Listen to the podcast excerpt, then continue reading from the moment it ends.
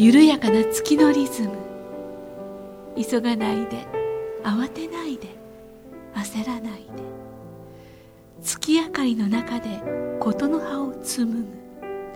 ここは音楽のスピリットとピースマインドを伝える。光のカフェ。ウォンとはるかのムーントークカフェ。はい3月16日金曜日午後7時になりました。はいえー、ウォンさんですよ私。それではい、あなたは誰？私？武田遥です。はい武田さんとウォンさんの、えー、ムーントークカフェ今回はですねはい。素晴らしいゲストがもう念願叶いましたよ。ようやくここまで待ってよかった、ねえ何何回ぐらい断られたっけ？5回ぐらい断られたんだよそうです。そんなことはないですけどね。そんなことはありませんでしたっけ？はいご紹介します。鈴木茂子さんです。わーいわーいパチパチパチパチパチパチパチパチよろしくお願いします、ねえ本当に何度おかあの何度もって言うんだよ。でもな一回ぐらい、あのお忙しくてねそうちょっと難しかそうそったんだけど。うそうなんですよ、うん。本当もうすいませんでした。もう来られて光栄です。この言葉が嬉しいじゃないですか。待った甲斐があった。うん。ねえやっとあのムーントークカフェに、はい。あのあの出演実して際くださる。実際来られることこの間ね、うん。あの電話でそう、はいそうだそうだ思い出した。あのお電話でやっていねただいたんで、はいじゃあ実際来られて嬉しいです。生身が来ました、はい生身が。皆さん生身でございます。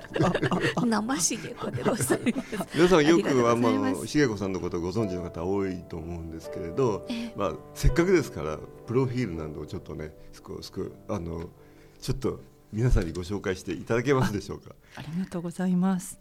えーボーカリストではい。はいボーカリストでいらっしゃる命のなるボーカリストじゃないですけどんですまずは一番最初にボーカリストなんですねやっぱりボーカリストってある、うんでということがやっぱり自分ではメインというふうに考えていいかしらそうですね。うんそう思います。私自分は第一にやっぱ歌い手だって思ってると思う。うんいろいろあるけど。はい。これ。からご紹介するように、もう本当にあの茂子さんはすごく多面的多角的、えー多方面に活躍されているので、それを一つ一つご紹介したしがてらでもその底辺にあるのが歌い手だってうんいうことですよね。そうですね。しかも命の響きを紡ぐ歌い手でいらっしゃる、はい、まさにその通りですよね、はい。うん。それで？浜松でねお生まれになられていらっしゃって、その歌へへの思い歌への心があのしっかりとこう自分の中に入っていかれたというのがお母様の腕の中で聞いた子守歌の優しい響きだったんだそうです。ねえここへでえ歌声に触れた始まりだということです。やっぱり三つ子の魂じゃないですけどうん一番最初に自分の中に入った音楽をとって大事ですね。今でも覚えてるんですけど、うん私の家はあの浜松市の今は山手町っていう名前のところにあの、まあ、今もあるんですけどそこのあの寝室って言ってもまああの8畳ぐらいの畳の間に全員あのお布団敷いて家族多分5人で寝てたんだけどそれで私も寝てて弟たちも寝てお母さんもお父さんも寝ててでそこであの障子は閉まってたんだけどその上に欄間って、えー今なんかあまりなくなりましたけど、でそこから月の光が入ってくるのが見えてでで私は母とのあの胸の中で母が歌うのを聴いてるっていうそういうあのイメージが今もあって、でそれで歌ってた曲っていうのがねあのモーツァルトの子守歌知ってます？知ってる。あの庭山木場にってやつなんですけどあ聞きました？か皆さん。母が生生声でここで歌ってくださってる。その割にはあんまりうまくいかなかった。まあいいや。はい。えっ、とというわけでそれをね聞いたっていう覚えがあるんですけそうどか。一番最初にじゃあお母さんが歌われた曲っていうのはまあうん。モーツァルト。そうですね。童謡とかほらなんかいわゆる日本のあの子守歌とかうん。もあると思うんだけど、お母さんはいはいそう肺言われてみればそうかもしれません。でしかもね当時ね、うん。私うちの母がそれ歌うの聞いてすごく歌がうまいと思って、で私自身はあんまりうまくなかったから、うん。お母さん歌がうまいないいな私もうまくなるといいなと思ってたんですけど、大人になってから聞いてみたらそれほどじゃなかったんですよね。いやいやいやいやいやいや。お母さんそうなんだよね。お母さんの歌のこう子供に歌わ、うん。歌いかけるあのねそう。あの声っていうのはやっぱ特別な本当そうだなと思思いが違いますよね、カラオケでね歌っているのとはまた全然ね。そうやっぱね子供にとってお母さんの歌声が一番いい歌声なんだってその時に思い思いましたっていうかな今になって思います。はい。はい、そんなこんなで、はい。まずさ一番最初の、えー音楽体験をお母さんからうん。子守歌で、うん。いただいてね、うん。で小さい頃からピアノや声楽に親しまれて、えー浜松北高時代は軽音楽部でなんとベースを担当してらっしゃった、はい。これがまままちょっと待って、はい。高校時代はバンドでベースを弾いてたの、そうなんですよ。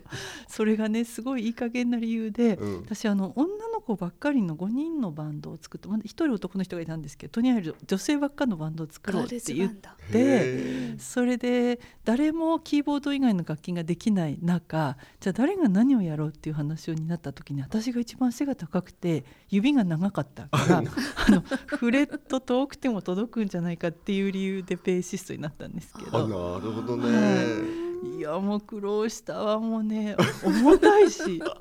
なんか弦硬いし。はい。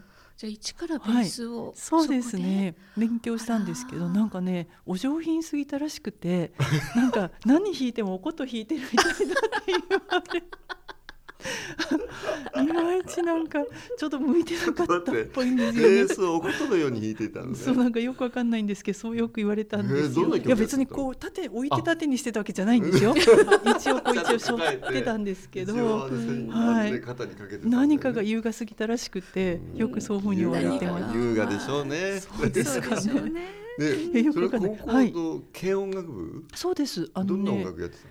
えっと、当時やってたのは意外と今っていうあのフュージョン系の音楽えー、で、何その高校時代に女子ばっかり集まってフュージョンはい系をやってたの、あのスクエアとか。スクエア。はい。あなにわエキスプレスとか。なにわエクスプレス？素晴らしい、はい。だってことははい。割とその、わすごい高校生でもそういうハイブローなことやってたわけ。そうでなんかチョッパーバリバリってうん。弾いてるつチョもりッパーって皆さん聞い分かる人いるかどうか分かんないけれどまあ要するに新しいスタイルの、まあそうですね。指でこう叩くようにこうはい。弾く、峰志くんが時々やってる。そうそう。あね。もう昔からあるんだけれど、うん。もうそのあの時代ですよね、そうですね。かっこいい。ちょっと今でも聞きたいね。ちょっとバリバリバリバリ。いやんないの？いやもう下手すぎて。下手すぎて？自分で言うのもなんですが下手でした。はい。もうあの聞いてないからね。そうですよね。お上手だったと思いますよ、ちょっとおこと風のね。おこと風のねおちょっとバリバリの。聞いてみたいですね。ね。でそのバンド活動と同時にが合唱の方もやってらっしゃったそうですね。私ね小学校5年生の時からずっと合唱部に入ってて、うん。中学校の時も、えー、と高校の時もあのずっと歌ってて中学2年生からはクラシックの歌の先生に5年ぐらいかな歌を習ってクラシックのだから歌を習ってたんですけど、はい、じゃあもう歌の方もねスタートしてたってことですよね。しあの、うん。シエゴさんの歌を聴いてると、うん。すごいこうルーツがいろんなこう多様な感じがするのね、うん。あのクラシックもあればそれこそフュージョンどあの黒人系もあればあありネイティブなボサノバもあるしね。そうそういうのもあるしね。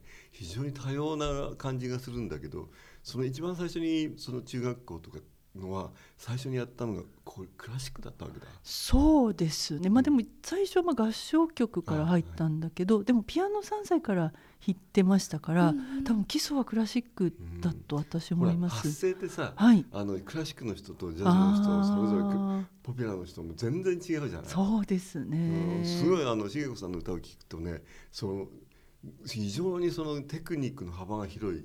どんなスタイルでもいい、こなせるあというーかねこいやそう言っていただくとすごいう嬉しいですっていうかどうしようみたいな感じです。けどいやでもはい。すごい、はい。あの、なんていうかあの、はい。音楽に歌にアプローチする時のねこう、まあ、僕一応伴奏者としてえそばにいて、あこの人すごいなと思うのでいろんなアプローチ一つの曲に対するアプローチのねこう例えば音楽スタイルだけじゃなくて、うんうんうん。あの向き合い方とかね、そのうん。もしくはその中では演劇的なその演、あののなんだ演演お芝居の要お素みたいなね。考え方もそこに入ってたりとかね、まあ、それから詩に対する解釈の仕方もすごい多様だしね、うんこれどういうルーツがあるのかなと思ったらやっぱり、あのお母さんのあのモーツァルトの子守歌から始まってるんだなっていうのはすごい面白いなと思う。なんかでもウォンさんにそう言っていただくとすごい嬉しいですね。一番一番ねよく聞いてくださってる方だから。うんそうですよね。もうもう本当に一緒に演奏させてもらったら嬉しいんですけれど、うん。そして、えー今度はですねあの少し方向が変わってくるようなね、うん。人生の岐路も迎えることがあるんですね。あの大学は東大に進まれて、はいで在学中に、まあ、音楽の方だと本格的にボサノバそしてジャズボーカルちょっとちょっとちょっと待ってその東大ってさ、うん半端に入れないんですけれど。そうですよ さらっと言っちゃいけないさらっと言っちゃいけないと思いますね。相当っていうか頭良かったんですね。だから法学法学部ですよね。法学部なんですけどん頭良かったっていうか悪かったっていうか、あのわかんないけど。だだね何がまあ頭良かったのはまあどこが良かったかっていうと試験勉強がうまかったっていうのがあると思うんですけど悪かったのはどこが悪かったかっていうとそれが自分の本当に望んでることじゃないっていうのが分かって 分からなくてずっと努力しちゃったっていうのがすごい間抜けだったなと思って。えーでも憧れてというか、自分の将来の職業の憧れとしてその法律をそうだと選んで。いいなと思うんですけど、うんそこがそうでもないんですよね私の場合。やってみたらそうではなかった。そうですねあの、まあ、今の人も割とそうだと思うんだけど子供って学生ってあんまりその大学に入ってから先何やりたいかっていうことは考えないでとりあえず偏差値が一番いいとこに行こうって考えるじゃないですか。でまあその時に私が入れるところで一番いいところが東大の法学部だったから、まあ、当時文一って言って法学部進学課程なんですけどそこに入ったんだけどなんかその私がそこでやりたかったことっていうのはえあのね休みたかったの。え休みたかった。った変なこと言ってるようですけどえええとにかくあのちっちゃい頃から私はなんか自分に安全が欲しいっていうことをすごく思っていてえ子供の頃とってもいじめられてたのでなんかこう世界の中で自分が安全だっていう感覚をいまいちうまく持っててなかったんですけどでその頑張って良いとこに入って例えば東大に入ってしまったらうん。もうその後はあんまり頑張らなくても生きていけるんじゃないかっていうふうに思ったんですね。うん。でそしたらあのそこまで行ったらもうあとは休んで一生暮らせるんじゃないかと思って。だから東大まで行ったら引退できると思ってたんですけど、いじめの問題ってさ、あの本当に、あのなんていうか今でもすごく大きな問題になってると思うんだけれど、茂子さんがそのいじめられてるっていう感覚、僕たちほら茂子さんは知ってるから、あのほら人気者にな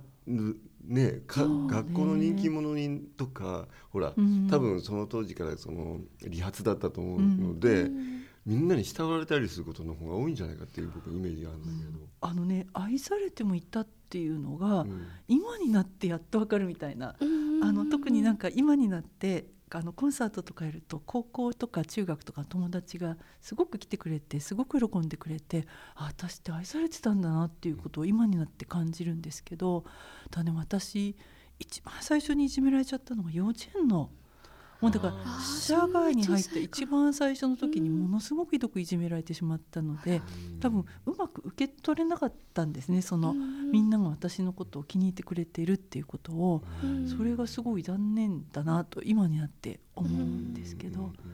ただね、うん。僕は茂子さんを見てね、うん。まあ、いじめられる理由も分かんないくはないの、うん。なぜならね、うん。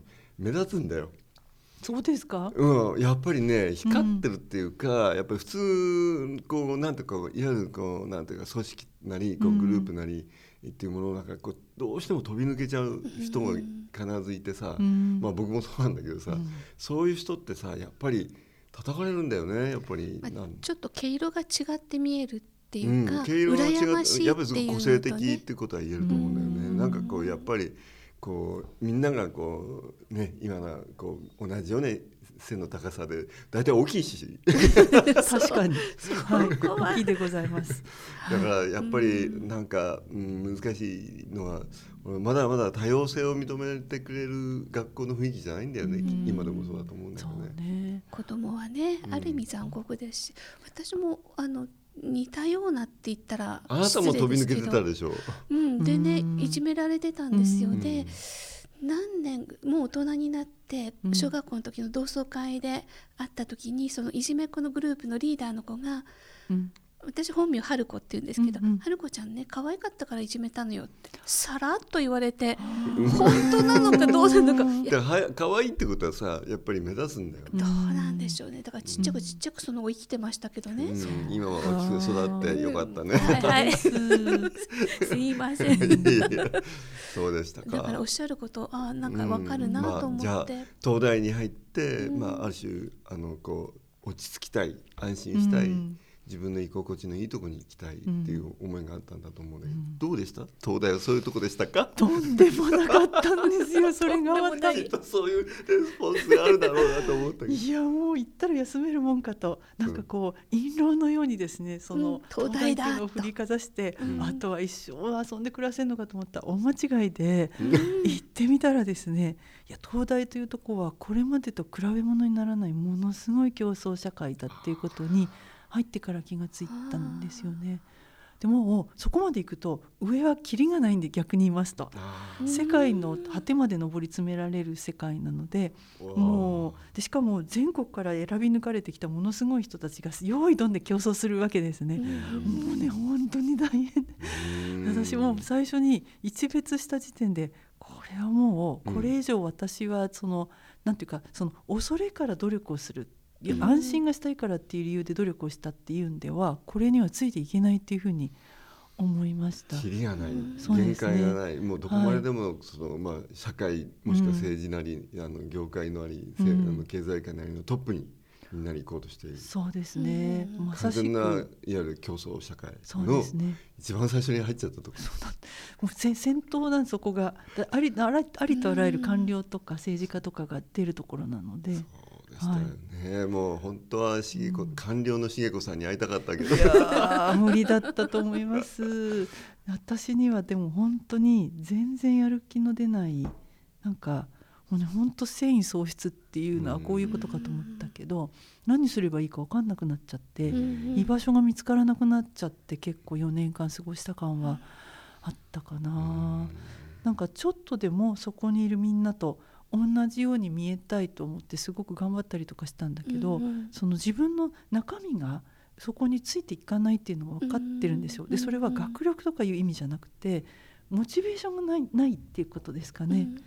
それがなんかもうあまりにも大変すぎて、うん。そこにいる自分がハリボテの空っぽで自分のパッションはそこにないっていうことが分かりながらなんか無理やり学校に行こうとしてるのがすごい辛かったっていう4年間っていうか結局6年いたんですけどね私。よくね、はい。ちゃんと通って卒業されましたよね。うん。でもね本当に最後の方はあの学校行けなくなっちゃって、うん。まあ特に最後の2年間卒業大学ってまああの4年すると普通は卒業しないといけないので単位をわざといくつか落としてええ。司法試験に受かってないと時にあの留年をするんですよ。うんで私そもそもですね何かになれる気が全然しなかったんで一応資格を取ろうと思ってええそれで司法試験の勉強を始めたんです。でねその東大法学部では取れる資格は司法試験しかないんです。あ 他のはないの。あのなんていうかいや別に他のも取ってもいいんですけど誰もやらないから。うんあの取っていい資格はそれだけなんですね。あのまあ教員免許っていうのは別にありますけど、うんでだけどそんなあの早起きが苦手でお勤めができそうもないから一応資格取っとこうと思って取れるような試験じゃないんですよやっぱり。それでもうなんか勉強も進まないわ、うん、なんかやるとどんどん吐き気がするぐらい嫌になっちゃうわ、うん、学校行きたくないし予備校も行こうと思ったんだけど行きたくないし、うん、そんなこんなで2年間ぐらいほとんど今で言う引きこもりですね。当時は引きこもりっていう言葉がなかったんですけど、はい、引きこもってずっとあの東京のあの白山っていう大学の近くのところにあるマンションにほとんど24時間そこにいるっていう生活をで何してたかっていうとね、本を読んでたんですよ。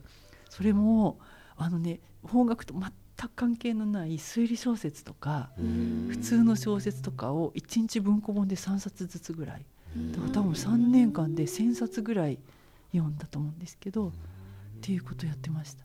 眉の中に入ってたような。そうね、ね、でもそういう時期って、うん、まあある意味とても孤独で追い詰められた時期なんだけれど、うん、なんかこう今でもこう甘酸っぱいっていうかこうくもう苦しいんだけれど思い出すでしょ？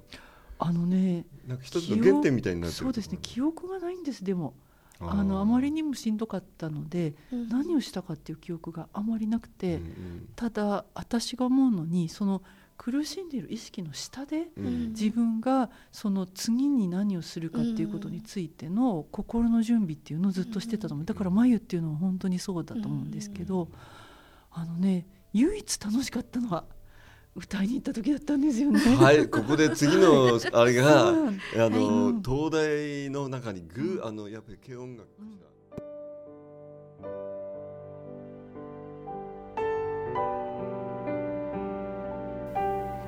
さてお話はまだまだ来週に続いていきます。どうぞ楽しみに。次回も聞いてください。3月23日金曜日午後7時からお送りしてまいります。お相手はモーミンさんと武田遥でした。また来週。また来週。この番組への皆様からのご意見ご感想もお待ちしております。宛先はポッドキャストの添付テキストの記載にある宛先にお寄せくださいウォンとはるかのムーントークカフェこの番組はサンドウェアブルームーンの提供でお送りしました。